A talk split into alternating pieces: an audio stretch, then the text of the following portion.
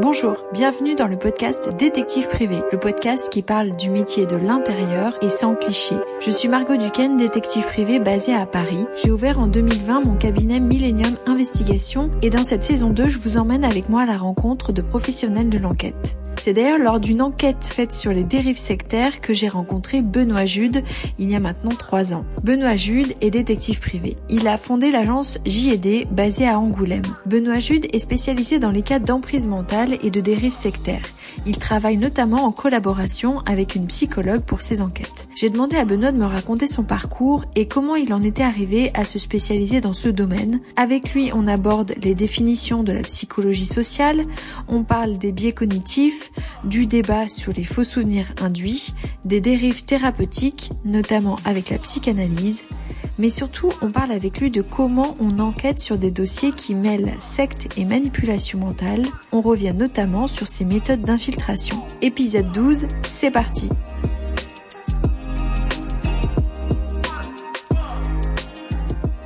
Donc voilà, je m'appelle Benoît Judde, le nom de mon agence c'est agence J&D sur Angoulême.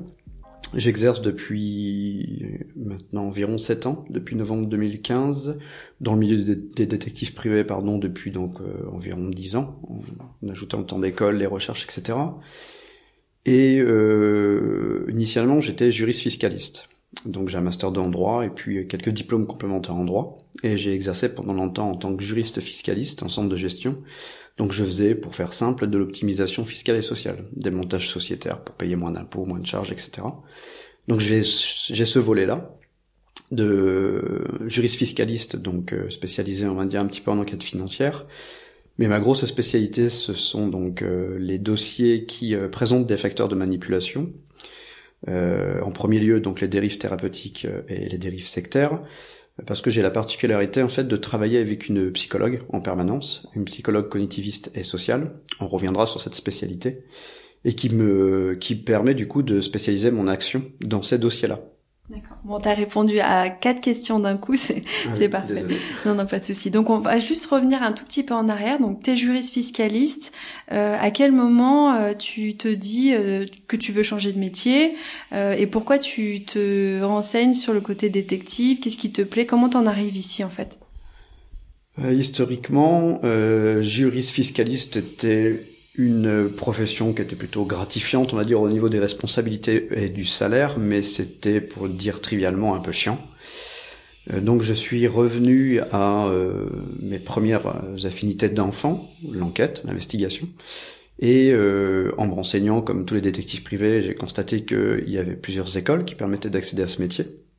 Donc moi, personnellement, j'ai suivi le cursus de l'Assas Melun sur 2 ans, et je me suis mis à mon compte immédiatement en sortie d'école, puisque donc je bénéficiais du titre. Mais déjà pendant l'école, j'envisageais de rester sur cette spécialité. Je reviendrai peut-être dessus pourquoi. Ou je peux te l'expliquer maintenant, hein, d'ailleurs. C'est-à-dire que dès les bancs de la fac, parce que donc Assas, pour expliquer aux gens qui connaissent pas, c'est l'université. Ouais. Il y avait aussi le choix de faire une école privée, donc toi t'as choisi plutôt l'université. Déjà, juste pourquoi t'as choisi ça? Oh, c'était assez basique. Je travaillais en même temps et l'Assas permet de faire ça sur 2 ans, vendredi et samedi. Donc moi, très pratiquement, on va dire, je pouvais y aller tous les vendredis et samedis et travailler le restant de la semaine, avoir un salaire. Donc voilà, c'était vraiment pour ça. Et puis une affinité aussi avec cette fac-là, puisque, encore une fois, je suis juriste, donc j'ai un master 2 en droit, et assez naturellement, j'ai été attiré par le côté très juridique de l'Assas. Et déjà à ce moment-là, tu réfléchissais à te spécialiser dans tout ce qui est manipulation mentale, etc. Ou comment c'est venu ? Oui, j'ai toujours été intéressé en fait par la matière de ma collaboratrice, donc qui est également ma compagne. Donc voilà, je partageais justement cette passion-là avec elle tous les jours. Donc, elle aujourd'hui, elle est installée, elle a son cabinet, mais j'ai suivi en fait ses années de fac. Moi personnellement, j'ai pas passé les diplômes, j'ai pas été aussi loin qu'elle, mais j'ai abordé certains courants de psychologie qui m'ont passionné, en particulier la psychosociale et la psychocognitive. Donc j'avais déjà en fait cette affinité avec la matière. Et durant la fac, durant l'école de détective privé, j'ai eu un tilt, on va dire, dans le train qui me menait à la fac. Et je me suis dit que on avait 3 cartes en fait à 2, c'est-à-dire que moi j'avais la carte juridique, bientôt la carte enquête privée une fois que j'aurais validé ma formation, et la carte d'Amélie psycho qui me permettait de gérer du coup des dossiers très spécifiques dans ce milieu-là de l'enquête privée et d'éviter les dossiers pour le coup que j'aime moins, qui sont liés au divorce, aux mœurs, adultère, etc. Où là j'ai clairement moins d'affinité. Ce métier permet ça, on peut s'orienter vers les enquêtes pour lesquelles on a une affinité. Oui, avant même la fin de la formation, j'envisageais de me spécialiser dans ces matières-là, et à tel point que mon mémoire de recherche, puisqu'à l'Assas on doit produire un mémoire de recherche, mon mémoire de recherche a été orienté immédiatement sur ce sujet-là. Le rôle du détective privé dans le cadre des dérives thérapeutiques et des dérives sectaires. Et alors moi j'ai eu la chance, c'est vrai que je pense que je leur expliquerai en intro, mais tu étais mon prof aussi dans mon école de détective, tu étais le prof qui nous a fait un cours sur les sectes et les dérives sectaires. Est-ce que toi à ton époque, il y avait déjà une matière qui abordait ces sujets-là? Au sein de la formation, clairement pas. Enfin, tout ce qui était lié aux dérives thérapeutiques et dérives sectaires, non, rien du tout, hein, pas une ligne. Mais c'est de toute façon inexistant quasiment partout, on en reparlera, hein, y compris à l'ENM, École nationale de la magistrature. Ils ont peut-être une petite information de quelques heures, une journée au plus, mais c'est tout. Donc, y compris chez des professionnels qui sont directement confrontés à la problématique. On avait des cours de psycho, mais c'était plutôt introduction à la psycho, par un prof très intéressant qui s'appelle Bernard Tellier, qui est ex-négociateur GIGN, donc c'est une approche très pratique, on va dire, de la psycho, mais pas orientée du tout manipulation, hein, plutôt communication, gestion du stress, etc. Voilà, mais sinon, rien au niveau sectaire. Du coup, toi, tu t'es formé comment? Donc, en fait, t'avais ta compagne qui faisait ses études de psycho à côté, donc peut-être tu lisais ses cours, mais est-ce que tu lisais des livres? Comment tu t'es formé à la psychologie qui, pour toi, est pas diplômée, mais c'est vraiment une de tes compétences?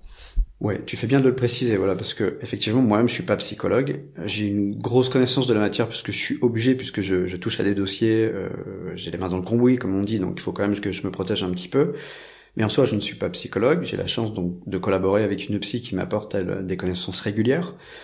Pour en revenir à la manière dont je suis rentré dans cette matière, alors c'est pas lié à un traumatisme particulier parce que j'ai pas subi moi-même de dérives sectaires ou mes proches. Bon, on croise des petits trucs un peu chelous dans les familles, mais ça c'est un peu tout le monde. Mais je l'ai pas pris de plein fouet, donc j'ai pas d'affect là-dedans. C'était vraiment par curiosité intellectuelle. Initialement, vraiment autour de la manipulation, et je dirais pour être plus précis, autour du traitement de la manipulation par la psychosociale. Donc oui, Amélie m'a donné une grosse base de documentation à étudier. En premier lieu, un livre qui est vraiment génial et que tout le monde devrait lire et relire et annoter, etc., que tu connais forcément, qui s'appelle...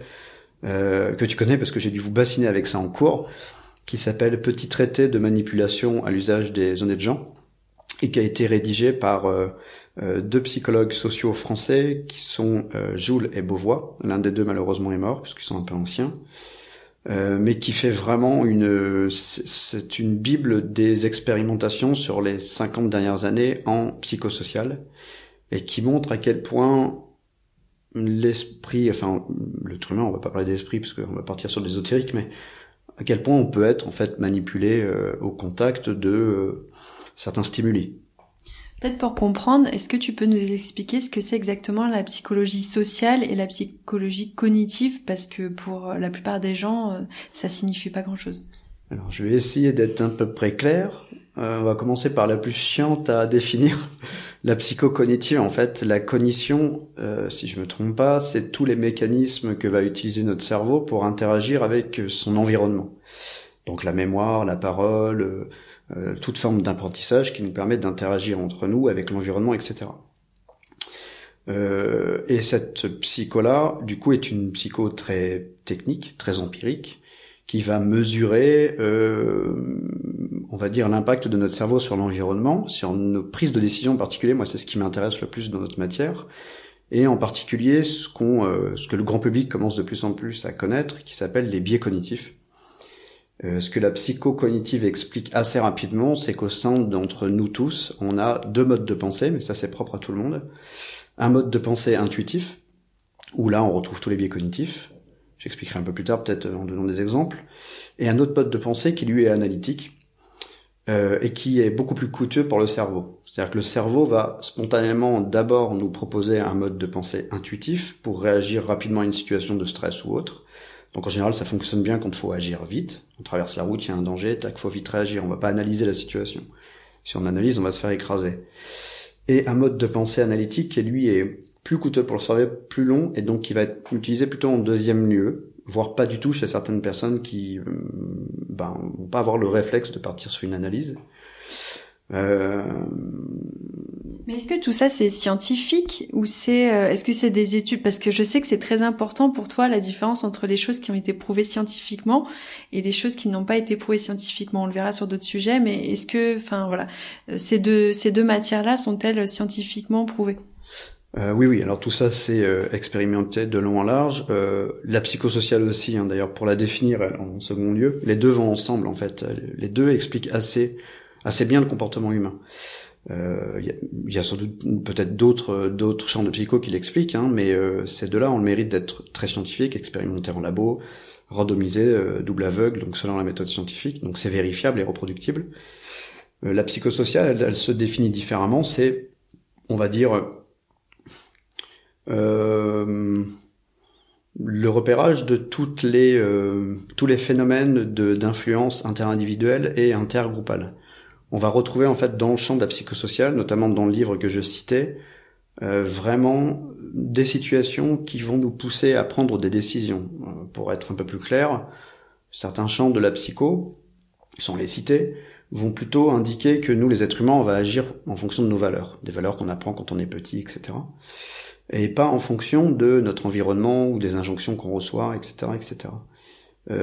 Et la psychosociale a prouvé assez rapidement l'inverse, à travers notamment une expérience qui est très connue en psychosociale, qui est dans les premières grosses expériences de psychosociale, qui a été surprenante par son expérimentateur lui-même, qui s'appelle l'expérience de Milgram, et qui a expérimenté la soumission à l'autorité. Je vais pas rentrer dedans, je laisserai les gens aller voir un petit peu cette expérience de Milgram, qui a été reproduite des centaines de fois avec des résultats similaires en fonction des variables, hein, et qui a prouvé en fait que les gens, là en l'occurrence en plus l'impact était assez important pour les gens, puisque pour faire court en fait, les gens étaient expérimentés sur le coup. On leur dit pas nécessairement pourquoi ils viennent. Un expérimentateur cache le but final. Donc là, Milgram en l'occurrence avait dit on va tester votre mémoire et on va tester la mémoire d'une personne qui reçoit des chocs électriques pour voir si le renforcement négatif, ce qu'on appelle renforcement négatif, la punition, si ça permet de mieux retenir. Mais en fait, l'objectif c'était pas celui-ci. En fait, l'objectif c'était de mesurer jusqu'à quel point les gens qui posaient les questions allaient électrifier la personne en face. En fait, il y avait un tirage au sort qui était bidon au départ. Tous les gens qui participaient étaient nécessairement des gens qui allaient poser les questions. Et la seule personne qui recevait les chocs électriques était un acteur qui ne recevait en fait pas les chocs électriques. Hein. Selon la variante la plus connue de l'expérience, les gens qui administraient les chocs électriques ne voyaient pas la victime, enfin la personne qui répondait aux questions. Et donc ces gens-là du coup commencent par on voit la machine, hein, ils savent qu'ils vont poser une série d'une quarantaine de questions je crois, et que le voltage augmente au fur et à mesure de 15 à 450 volts. Et Milgram du coup lui veut tester jusqu'à quel point les gens vont administrer des chocs électriques à la personne en face. C'est-à-dire peu importe leur valeur, peu importe la manière dont on les a éduqués, en fait il va y avoir un comportement qui va se retrouver assez naturellement. C'est ça, en fait, pour recruter les gens, entre guillemets, il avait mis une petite annonce dans un journal local, et il s'est retrouvé avec un panel représentatif de tout un tas de personnes, sachant qu'ils n'étaient pas payés ou très peu. Donc, en fait, ils participaient, tout ce qu'ils savaient, c'est qu'ils participaient à une expérience scientifique pour faire avancer la science. Ça leur suffisait, ils étaient payés, voilà, quelques dizaines de centimes de dollars, je crois, à l'époque, je ne sais plus, à vérifier, mais c'était assez dérisoire. Donc, les gens faisaient pas pour l'argent, faisaient, on va dire, pour l'expérience. Ils testent même la machine, je crois, à 45 volts. Déjà, on sent que ça leur fait un petit peu mal. Évidemment, cette machine n'administrait pas de vrai choc, en vrai, mis à part celui-ci, pour leur faire prendre conscience que eux, enfin, en tout cas, pour que eux soient persuadés qu'ils administraient vraiment des chocs. Et donc, ils posent des questions, et à chaque fois que la personne se trompe, elle doit recevoir un choc électrique. Et au fur et à mesure, la personne en face, de l'autre côté du mur, crie, parce que ça lui fait mal, et demande même à sortir, précise même qu'elle est cardiaque, donc elle peut mourir. Et Milgram pensait que la plupart des gens sortiraient assez rapidement dès que la personne en face allait crier et se plaindre, parce qu'ils n'avaient pas de fusil sur la tombe ou quoi que ce soit, donc ils pouvaient partir. Et la seule pression qu'ils avaient, c'était de faire correctement l'expérience avec les scientifiques. C'est ça, en fait, ils avaient même aucune pression. Il y a un protocole très spécifique dans ces expériences-là, en psychosocial en général. Le faux scientifique qui était présent dans la salle, en cas de résistance, pouvait sortir 4 phrases d'affilée, toujours les mêmes à tout le monde. À la 4e résistance, les gens pouvaient partir, mais il s'avère que la plupart des gens, 65%, je crois à peu près dans mon souvenir, ont été à vérifier jusqu'à quel voltage ils ont été, mais je crois qu'ils ont été, dans mon souvenir, jusqu'au bout, c'est-à-dire jusqu'à 450 volts, sachant qu'à partir de 350 volts, la personne en face qui reçoit les chocs électriques ne parle plus. Donc on ne sait pas, la personne qui administre les chocs ne sait pas ce qu'elle est devenue.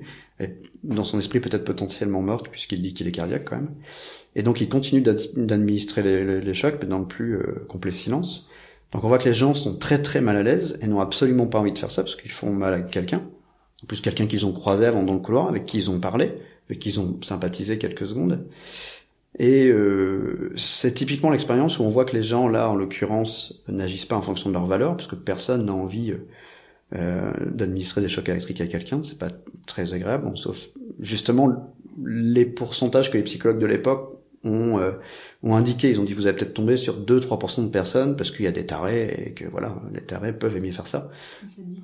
Voilà, mais la plupart des gens vont s'arrêter très très tôt, dès que la personne en face va dire qu'elle a mal. Et au final, 65% étaient au bout. Donc ça, en tout cas, cette expérience-là, encore une fois, qui a été refaite des centaines de fois, indique bien que dans un certain contexte, évidemment, il faut un contexte, hein, mais dans un certain contexte, on peut totalement zapper ces valeurs et agir en fonction des injonctions qui nous sont données, sachant que dans cette expérience-là, encore une fois, les injonctions ne sont pas données par un militaire avec une grosse théorie de fou, etc. Juste un mec en blouse et qui dit, bah, vous êtes engagé, donc il faut continuer, s'il vous plaît, continuez. On prendra toute la responsabilité des conséquences, etc., etc. Mais il n'y a pas plus d'injonction que ça. C'était une expérience qui avait aussi pour but, je crois, de tenter de comprendre comment autant de gens avaient participé à l'extermination des Juifs pendant la Seconde Guerre mondiale. C'est exactement ça, puisque Milgram lui-même était juif.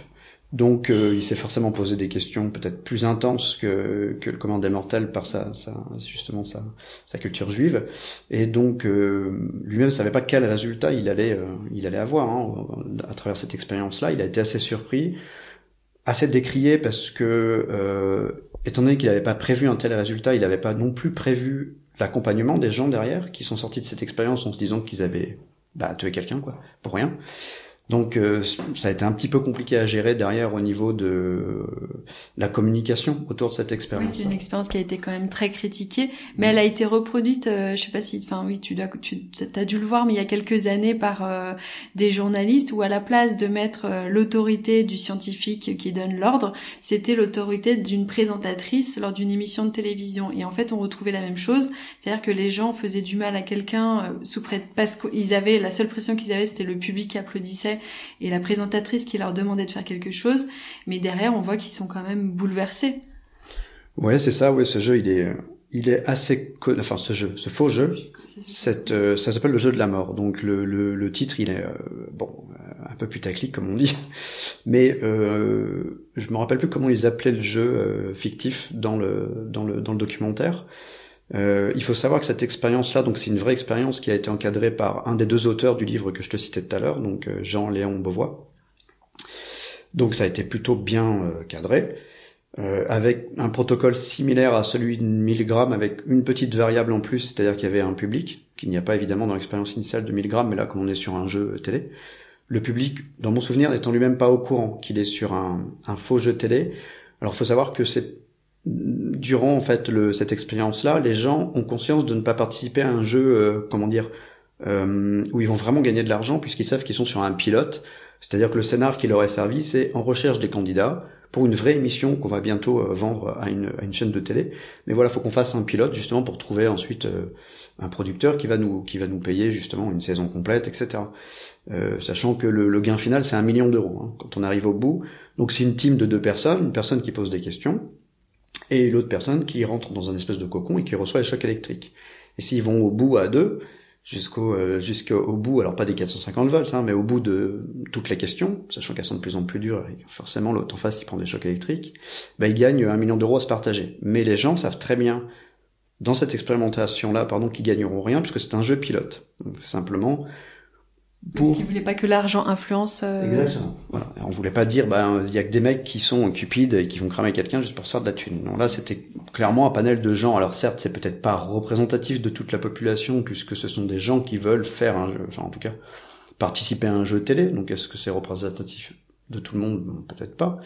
Mais c'est représentatif, on va dire, d'une certaine culture populaire, quoi. Donc, quand même, d'une masse de gens. Et là, les résultats sont affolants. Puisqu'en effet, ce qui représente l'autorité dans ce cadre-là n'est même pas une personne en blouse blanche, mais Tania Young, donc une ex-présentatrice de météo notamment, qui joue le rôle d'autorité avec des phrases types à sortir si la personne manifeste des hésitations et l'idée de partir, et un petit peu d'influence du public qui va demander aux gens de continuer. Mais là, en l'occurrence, ce sont 80% des participants qui vont jusqu'à la fin, jusqu'à 450 volts, avec un petit peu près le même scénario, c'est-à-dire qu'au-delà de 300 volts, leur collègue qui est dans le cocon, il s'exprime plus. Donc, c'est pas ce qui est devenu. Et donc, en fait, cette expérience de Milgram, c'est un peu une expérience fondatrice, entre guillemets, de la psychologie sociale, où c'est... Alors, il y a beaucoup d'expériences qui sont hyper intéressantes, mais Milgram est la plus, comment dire, la plus perturbante sur notre comportement, parce que quand on dit que 8 personnes sur 10 ont été jusqu'au bout, on peut très bien considérer qu'on aurait été dedans. On aurait pu faire partie des résistants, ceux qui, durant l'émission, hein, on voit bien le processus à l'œuvre, hein, sur leur visage, de quelle manière certaines personnes résistent plus que d'autres. 8 personnes sur 10, c'est pas tout le monde, mais quasi. Ça veut dire qu'il y a quand même plus de personnes qui vont administrer des chocs électriques potentiellement létaux à quelqu'un, plus que l'inverse. L'expérience a eu des difficultés à expliquer pourquoi certaines personnes résistent. Ce serait pas lié à un caractère, pas tellement, mais plutôt à une situation de vie. C'est-à-dire que si des gens ont connu des passages de résistance avant l'expérience, ils vont être enclins à résister plus facilement. Ils se sont un petit peu entraînés, entre guillemets. Mais la plupart des gens n'ont pas cette faculté de résistance, parce que c'est pas ce qu'on apprend, quoi. Depuis qu'on est petit, on apprend plutôt à nous conformer, ce qui est très bien dans un certain nombre de situations. Par contre, par exemple, c'est mieux de s'arrêter au feu rouge, au stop, etc. Donc dès qu'on est petit, on apprend à se laver les dents tous les jours, 2 fois par jour, pendant 3 minutes, blabla. Donc ça constitue une société, il faut des règles, il faut qu'on la respecte. Le problème, c'est qu'on n'apprend pas en même temps une certaine capacité de résistance à des ordres illégitimes, parce que ça peut arriver dans la vie de tous les jours. C'est une question d'ailleurs qui a été très débattue en droit autour de ce qu'on appelle la théorie des baïonnettes intelligentes, avec un certain nombre d'articles du code pénal qui prévoient cette situation-là. Qu'est-ce qu'on fait d'un soldat qui ne répond pas à des ordres qu'il considère comme illégitimes, qui peuvent l'être? Un génocide ou autre, hein. Ça peut arriver dans l'histoire de n'importe quel pays. On parle aussi de désobéissance civile, est-ce que c'est la même chose ou pas ? Oui, alors c'est vrai que peut-être que je m'écarte un peu du sujet initial.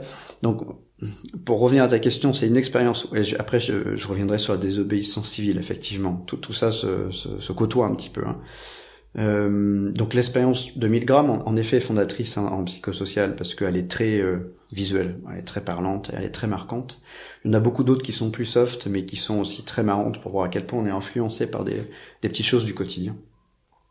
Je citerai juste vite fait une expérience qui m'avait marqué, moi, quand j'étais plus jeune, qui a été encadrée par une psychologue, je crois que c'était une dame qui s'appelait Harris. Et son expérience était toute simple. J'aime bien la citer parce qu'elle est facile à expérimenter dans notre quotidien. C'est une personne qui, à l'époque, faut se resituer dans le contexte, hein, mais allait dans la rue puis demandait des sous aux gens, et avait un seuil de réussite qui était très faible, parce que les gens n'ont pas forcément envie de donner spontanément. Bon, il arrivait quand même à avoir une petite dizaine de pourcents de réussite, mais pas beaucoup plus. Et on demande à cette personne de placer une autre demande juste avant. C'est-à-dire de demander l'heure. Aujourd'hui, on pourrait imaginer autre chose, parce que maintenant tout le monde a l'heure, mais à l'époque, c'était pas le cas. Donc on pouvait s'imaginer, parce que c'était dans les années 50-60. Donc la demande était est-ce que vous avez l'heure ? Donc en face, en général, les gens acceptent, parce que c'est pas coûteux. Et la demande cachée était immédiatement derrière placée, qui était celle de dire est-ce que vous avez des sous à me donner, donc sur un montant précis. Et il s'avère que grâce à cette technique-là qui est toute simple, la personne augmente de 5 ou 6 fois son pourcentage de chance d'obtenir de l'argent. Il faudrait regarder les résultats de l'expérience, mais je crois que ça passe de 10 à 50 ou 60% de réussite. Juste parce qu'avant, ils demandent l'heure. Tout ça s'explique en psycho. On commence à comprendre les fondements cognitifs. Je vais pas rentrer dedans parce que ça peut être long à expliquer, simplement en deux mots si les gens veulent se renseigner.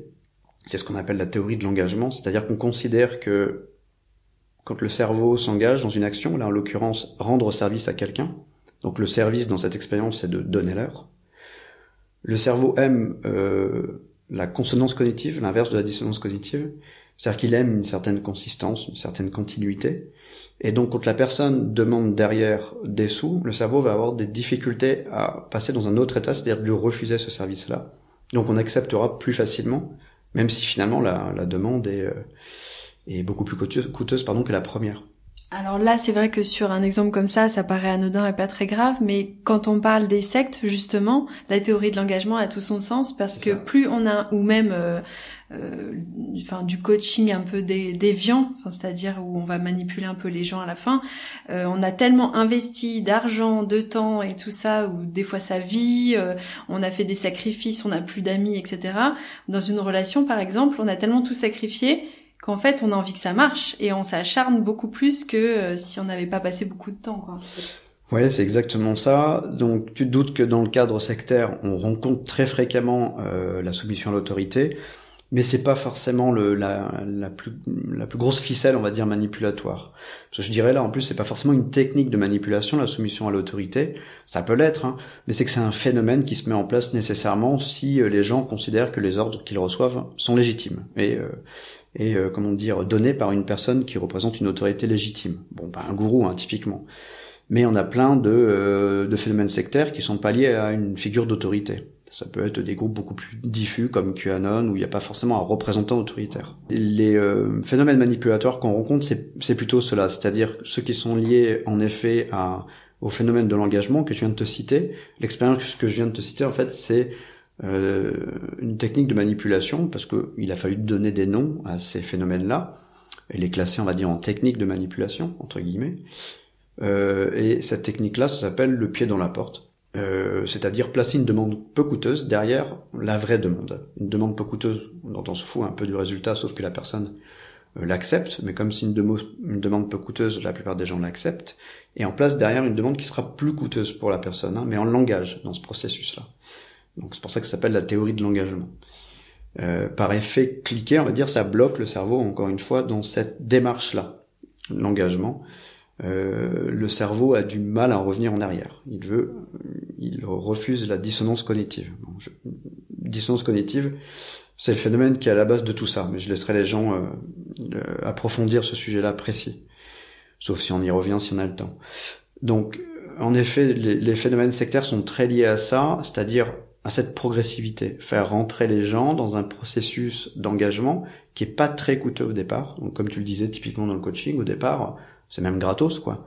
Venez assister à notre conférence gratuite à tel moment, inscrivez-vous vite, il n'y a pas trop de place. Bon, on joue aussi sur l'effet de rareté, parce que les gens considèrent que si c'est rare, c'est qu'ils font partie d'un club fermé, donc il y a des petits secrets à apprendre.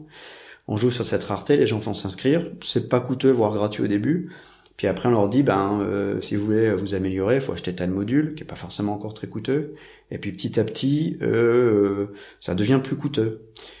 Et néanmoins, les gens ont besoin de cette consistance-là, dépensent au fur et à mesure, et sont pris dans ce qu'on appelle en psychosocial un phénomène de dépense gâchée, ou de piège abscon.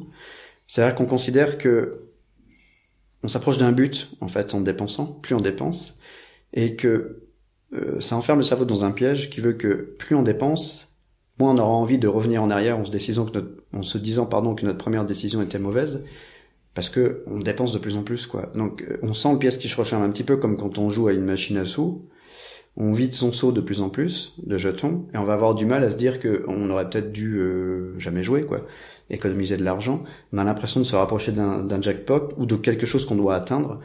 Donc c'est de plus en plus difficile quand on est engagé dans ce processus d'escalade d'engagement de revenir en arrière, parce que cognitivement c'est coûteux. Faut se dire que dès le départ, en fait, on n'aurait pas dû le faire.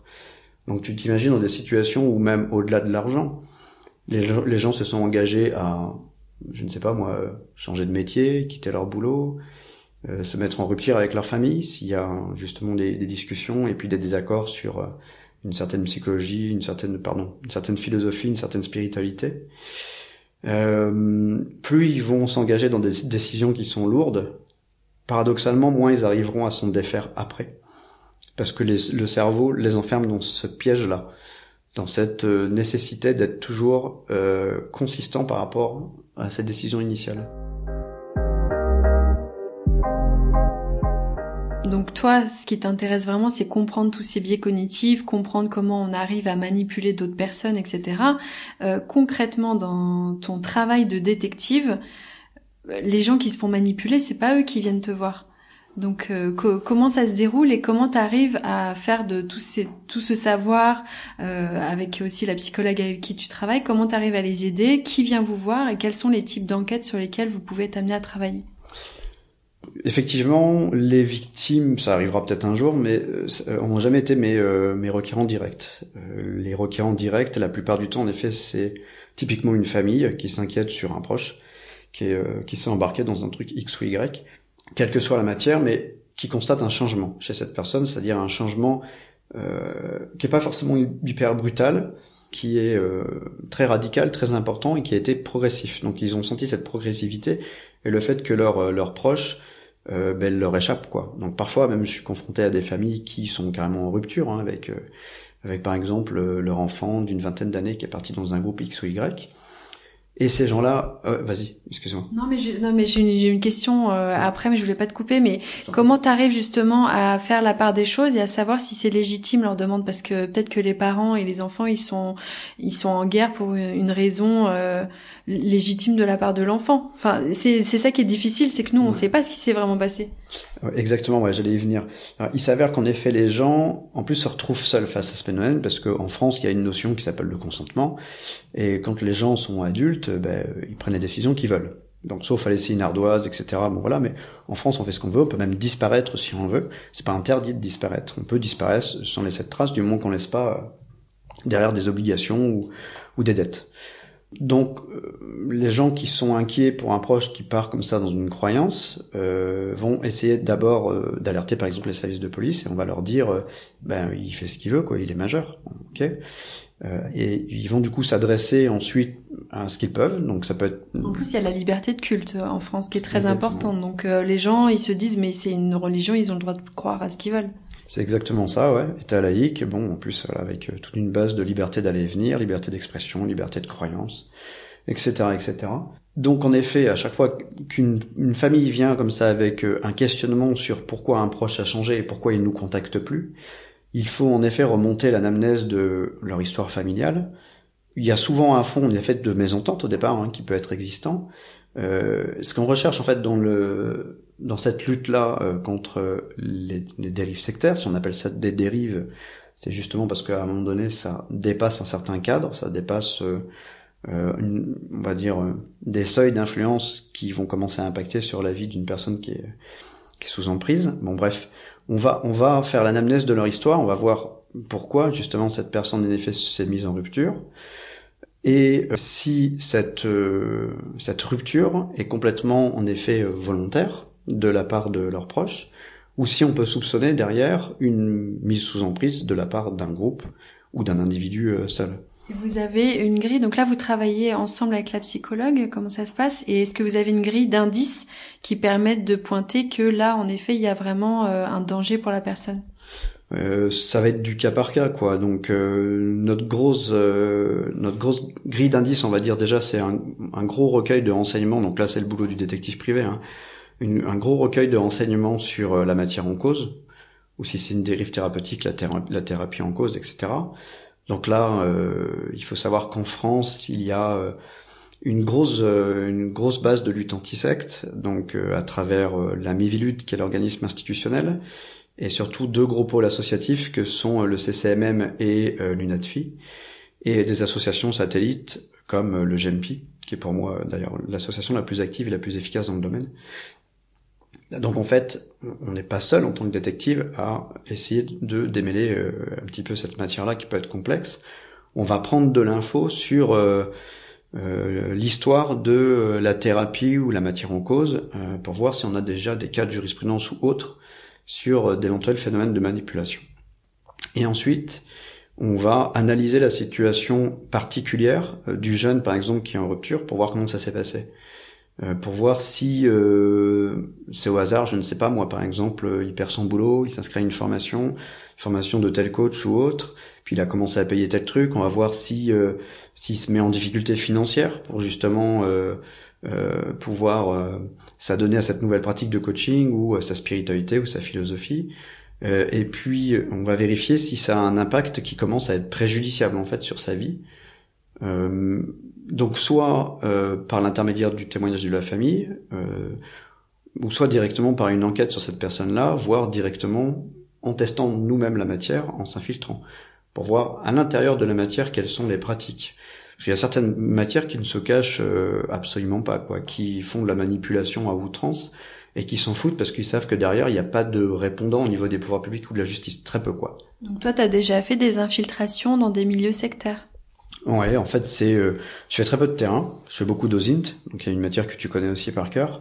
Donc l'OSINT, Open Source Intelligence, c'est super pratique pour prendre justement de l'info globale sur une personne ou sur un groupe. Donc on débroussaille déjà beaucoup à ce niveau-là, je débroussaille beaucoup à ce niveau-là pour savoir où je mets les pieds, et pour essayer déjà aussi de vérifier si je peux être sur un cas justement d'emprise et de manipulation.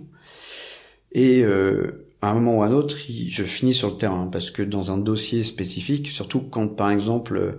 Je te cite des dossiers que je fais assez régulièrement où là la justice est très très demandeuse de renseignements. C'est au civil, donc là en plus au civil par définition il n'y a pas d'enquête de police. Hein. Pour des dossiers de garde d'enfants où les parents se séparent et l'un des deux est dans une croyance et pas l'autre. Il va y avoir une battle devant le JAF à un moment donné pour savoir comment on organisait la garde et le parent qui n'est le JAF, ouais, juge aux affaires familiales, pardon, qui doit lui décider du mode de garde. Dans quel sens? Est-ce que c'est que chez la mère, que chez le père, ou partagé, etc. Donc lui, il veut des infos.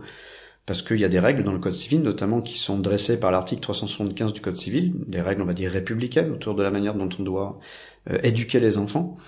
Et le juge, il veut des infos, mais est-ce qu'il peut trouver ça intrusif que toi, tu enquêtes dessus? Enfin, je sais pas, les juges, ils sont peut-être différents là-dessus. Si c'est bien porté par l'avocat de ton client, ce sera jamais intrusif, puisque alors notre métier par définition il est toujours intrusif, quoi. On est détective privé, en même temps on est là pour ça. L'intrusion n'est pas forcément péjoratif. Quand l'intrusion a un objectif noble, là en l'occurrence celui de vérifier des conditions de garde pour des conditions de garde d'enfant, je veux dire, pour qu'un enfant quand même soit éduqué dans des conditions sanitaires ou psychologiques clean, c'est pas une intrusion qui est négative. Donc, si c'est bien mené par l'avocat, parce que, bon, ça, tu l'as déjà dit dans tes autres podcasts, hein, mais en tant que détective privé, on est agréé, etc., on a 3 numéros, donc on a quand même une certaine présomption de confiance, et on rend des rapports qui sont recevables en justice. Donc, si le rapport est bien fait et qu'on cadre uniquement sur les informations qu'on doit donner, qui sont strictement nécessaires dans le dossier, il est rare que le juge rejette. Le juge va rejeter un rapport uniquement s'il est bourré de fautes, s'il est mal fait, parce que là il va le méjuger, mais surtout s'il rapporte des choses qui ne servent à rien. Et là en l'occurrence dans un dossier de garde, on doit se focaliser sur l'intérêt de l'enfant. Donc s'introduire, s'infiltrer dans un groupe sectaire pour vérifier de quelle manière sont éduqués les enfants, typiquement s'il y en a, ou bien le discours autour de l'éducation des enfants. Je pense là par exemple à toute une problématique actuelle qui est l'anti-vaccination, au-delà du Covid, hein, global, parce que aujourd'hui les enfants sont soumis à un calendrier de 11 vaccinations obligatoires. Le juge sera intéressé de savoir si en face il est face à une matière anti-vax, par exemple, hein, pour juste citer un truc. Et ça, c'est vrai qu'à part les journalistes, il n'y a pas grand monde qui s'infiltre pour savoir vraiment ce qui se passe. Parce que comme c'est des communautés très fermées, peu en ressortent. Ceux qui en ressortent, ils n'en parlent jamais en général parce qu'ils ont honte, qu'ils sont traumatisés. Donc en fait, on ne sait pas ce qui se passe dans les sectes. Oui, alors tout bonnement parce que les flics ont pas, pardon, les services de police et de gendarmerie n'ont pas droit de s'infiltrer. Hein. L'infiltration en France est très encadrée. J'explique un peu dans Dans mon bouquin, on reviendra un petit peu sur mon bouquin, qui n'est pas du tout un bouquin que j'ai la volonté de vendre. Il n'existe juste pour véhiculer une parole, mais je le transmets gratuitement, allègrement. Donc en fait, je fais ce rappel là que l'infiltration en France est strictement encadrée dans deux cadres spécifiques que sont la criminalité organisée et les stupes. Au-delà de ça, on est face à des libertés constitutionnelles qui sont blindées, notamment, on en a parlé tout à l'heure, hein, liberté de culte, liberté de religion, liberté d'expression. Ce serait considéré comme par la Cour européenne des droits de l'homme, comme une intrusion de l'État dans une sphère qui est réservée à l'individu, qui est sa liberté de croyance, etc. Mais les renseignements français, ils s'intéressent pas aux sectes?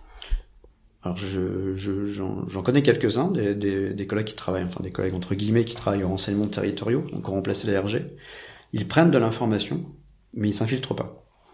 Ça peut peut-être arriver, hein, je connais pas tout, donc peut-être que dans certains cas très spécifiques ils vont s'infiltrer, mais là j'imagine qu'ils vont le faire plutôt pour des groupes qui vont toucher les intérêts de l'État. Typiquement des mouvements sociaux un petit peu chauds, qui ont envie de renverser un petit peu la République, etc. Mais la dérive sectaire basique, commune... Mais ça les intéresse pas, parce que pour eux, il n'y a pas vraiment de danger. C'est ça, exactement. Il n'y a pas de danger, national, il n'y a pas de danger étatique. Il va y avoir un danger individuel, mais là, du coup, ils vont dire, ben, s'il y a un danger individuel, les gens se débrouillent avec ce qu'ils ont au niveau de la justice. Et sur les enfants, par exemple, qu'est-ce que tu as déjà trouvé comme information qui ont permis de montrer qu'il y avait un danger pour un enfant, par exemple? Sans citer, bien sûr, les sectes ou les affaires. Alors, tu vois, je t'ai cité assez spontanément, sans vouloir faire de la polémique, hein, chacun pense à ce qu'il veut de la vaccination, mais typiquement, en ce moment, ce qui pose problème aux juges, c'est ce mouvement anti-vax, puisqu'encore une fois, en France, il y a une règle, donc républicaine, qui est la vaccination des enfants... pour 11 maladies. Donc après c'est des cocktails, hein, il n'y a pas forcément 11 vaccins différents, bon bref, on s'en fout. Mais juste pour dire qu'à un moment donné, il y a des règles. Après, on n'est pas obligé de le faire si on n'inscrit pas son enfant en collectivité. Mais si on veut que son enfant vive en collectivité, et notamment à l'école, il faut passer par là.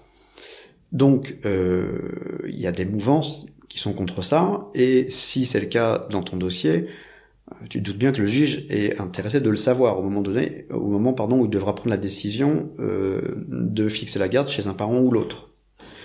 Et puis ensuite, il y a toutes les mouvances liées au New Age, au bien-être, au sanitaire en général, la notion de maladie, la notion de traitement. Je vais pas citer de nom, mais il y a un crudivoriste très connu qui est poursuivi par la justice, donc à la limite si je citais, ce serait pas très grave, mais qui disait par exemple pendant un temps qui fournissait les conseils suivants aux parents, qui étaient ceux de ne pas mettre, au cas où l'enfant porte un diagnostic de cancer, il conseillait aux parents de se barrer, de fuir à l'étranger, pour ne surtout pas mettre son enfant à l'hôpital, parce qu'il considère que la chimio est l'équivalent de la mort au rat. Donc voilà, il y a ces conseils-là, par exemple, dans certaines mouvances... Si je me trompe pas, ils conseillent aussi pour les bébés de donner du lait de coco plutôt que du lait maternel ou du lait... Voilà, typiquement. Il y a des cas hein, de jurisprudence ou des... Ouais, du lait de coco, ouais, lait de soja, enfin qu'on appelle plus lait, hein, justement la législation oblige à changer de formulation. Ça s'appelle maintenant juste amande ou soja. Il n'y a plus la notion de lait avant, parce que justement ça prêtait à confusion. Et donc il y a des cas de jurisprudence où des enfants sont morts de malnutrition à cause de certaines matières qui a poussé les parents adeptes, donc sous influence, mais eux-mêmes vecteur d'influence, hein, puisque les adeptes sont toujours dans les deux positions, sont influencés, mais c'est aussi des vecteurs de prosélytisme. Donc, ont été jusqu'au bout et ont fait adopter un régime ultra-végétalien à leur gosse, et puis il est mort. Donc, il y a quelques cas de jurisprudence comme ça. Donc, toutes ces infos-là, c'est hyper important de l'apporter au juge sur un dossier civil. Encore une fois, en plus, un dossier civil où, de toute façon, on n'a pas de service de police, parce qu'on est au civil. Et c'est pas trop difficile de s'infiltrer, parce que pour le coup, il faut mentir sur la durée. L'infiltration, si, c'est hyper difficile. Alors après, c'est un peu comme, j'allais dire, tous les domaines du métier. On n'est pas tous bons dans tous les domaines. Moi, par exemple, je suis pas très bon en filature, parce que je suis pas un gros pilote, j'ai pas le permis moto déjà, ce qui est une gêne pour les filatures. Je suis pas très bon non plus en surveillance, parce que rien qu'à mon débit de parole, on sent que je suis pas non plus quelqu'un d'hyper patient en statique.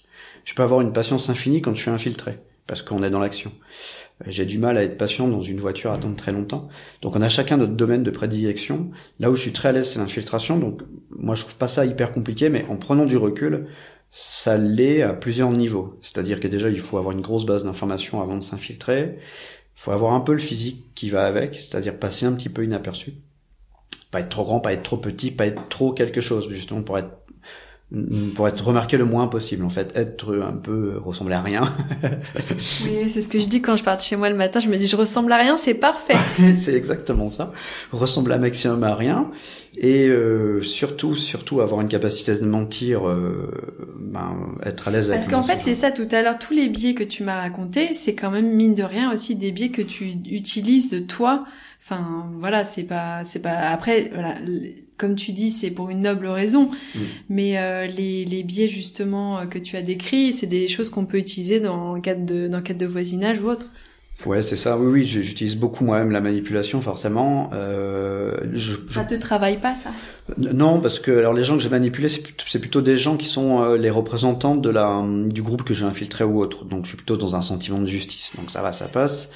Là où je suis plus en gêne, c'est qu'une fois que je suis infiltré, donc certes j'ai manipulé les gens qui gèrent le groupe et tout, mais eux, on va se dire que ils sont du côté des méchants entre guillemets pour faire très Star Wars. Là où je suis plus en gêne, c'est que quand je suis infiltré, je rencontre des gens qui sont dedans et qui eux sont de simples participants, pas forcément des gros adeptes méchants, etc. Juste des gens qui sont là, qui participent de toute bonne foi, qui ont des idées sur la naturopathie ou autre, et avec qui, dans d'autres situations, je pourrais très bien sympathiser, avec qui j'échange des fois même de manière... je suis pas toujours dans le mensonge, en fait, quand je suis en infiltration. Je suis assez moi-même, paradoxalement. Je vais mentir beaucoup pour m'infiltrer, ça c'est clair. Je me construis toute une légende. Quand je me construis une légende, je raccroche toujours avec des sujets que je connais. Je peux pas dire que je suis mécano, parce que j'y connais rien, tu vois. Mais une fois que je suis dedans, je suis assez moi-même. Donc je vais échanger avec des gens, je reste toujours mesuré évidemment, faut pas s'enflammer en infiltration, toujours être prudent, mais je vais par exemple rigoler de bonne foi ou etc. Et du coup quand je ressors, des fois j'ai une sorte, je suis en dissonance cognitive en fait. J'ai là mes valeurs en prennent un peu un coup. Je me dis effectivement je leur ai menti par exemple sur le fait que j'ai des enfants ou j'ai pas d'enfants, je suis marié, je suis pas marié, etc. Enfin j'ai construit tout un personnage. Eux ils ont sympathisé avec moi, ils me demandent mon numéro, qui est un numéro fictif que j'écrase après. Le mail pareil, j'ai pas mon vrai nom bien sûr. Du coup ça peut me mettre en gêne par rapport à ces gens là, qui sont des gens qui peuvent être sur le coup très honnêtes du quotidien quoi. Donc ça il faut l'assumer. Ça, il faut l'assumer en infiltration. Je dirais, émotionnellement, c'est le plus dur. Surtout quand ça dure. Et donc, une infiltration, techniquement, pour ça, faut pas que ça dure. Déjà, pour pas se mettre en gêne, parce que ça peut être vite casse-gueule, sur ça. J'allais dire, faut avoir une grosse mémoire aussi, quand même, pour, justement, tout le scénario que tu vas construire. Ouais, exactement. Alors, faut avoir une mémoire. Comme je te disais tout à l'heure, faut toujours construire un scénar par rapport à des choses qu'on connaît. Ne pas trop s'écarter de choses qu'on a faites dans la vie. Plus on vieillit, plus on a des expériences professionnelles, donc on peut vite mentir sur le fait qu'on fait tel ou tel taf, ou qu'on est au chômage ou autre, parce que plus on avance en âge et plus on a vécu de situations, donc on peut se monter pas mal de légendes qui sont assez souples à gérer. En effet, faut pas oublier ce qu'on a dit les jours précédents, mais on est tellement concentré que ça arrive pas. Et dans le milieu de l'enquête privée, c'est pas comme les flics au niveau des stupes qui vont des fois faire des infiltrations sur plusieurs années, parce qu'ils vont faire tomber un réseau. Nous, détectives privés, moi en tout cas, c'est pas le cas. C'est le maximum que j'ai fait, c'est une semaine, je pense, ce qui est déjà énorme, parce que on est sans filet. C'est pas comme pour le coup, encore une fois, les services de police. Il y a tout un protocole derrière. Il peut y avoir des parachutes. Nous, c'est vraiment sans filet. On n'est pas exfiltré. Si c'est la merde, faut se gérer son plan un peu. Ça t'est déjà arrivé d'être en difficulté? En difficulté psychologique, oui, dans certaines matières, ça a pu me peser. La répétition de certains schémas de prières à répéter toute la journée, et puis on peut être mal à l'aise par rapport à ce qu'on se côtoie. Surtout quand il y a des enfants, on peut être assez mal à l'aise, donc psychologiquement, des fois, c'est pesant. Pas en termes de risque de retournage de cerveau, entre guillemets, c'est-à-dire que je suis tellement blindé sur tout ce qui est ficelle manipulatoire que je suis dans la technique, quoi. Hein, je risque pas de me faire. Comme on, enfin, la différence aussi, donc, de toi par rapport à aussi beaucoup de gens qui luttent contre les sectes, etc. C'est que toi, t'as pas de vécu spécialement là-dedans, t'as pas eu de traumatisme, t'es pas concerné, y a pas d'affect. Alors que voilà, quelqu'un qui aurait pu, enfin, souvent les gens dans les associations qui luttent contre les sectes, c'est parce que quelqu'un de leur famille a été touché ou que eux-mêmes l'ont vécu. Ouais, exactement. Le réseau associatif ne peut pas être bon en infiltration, c'est pas ce que l'on demande. En plus, de toute façon, légalement, ils n'ont pas le droit.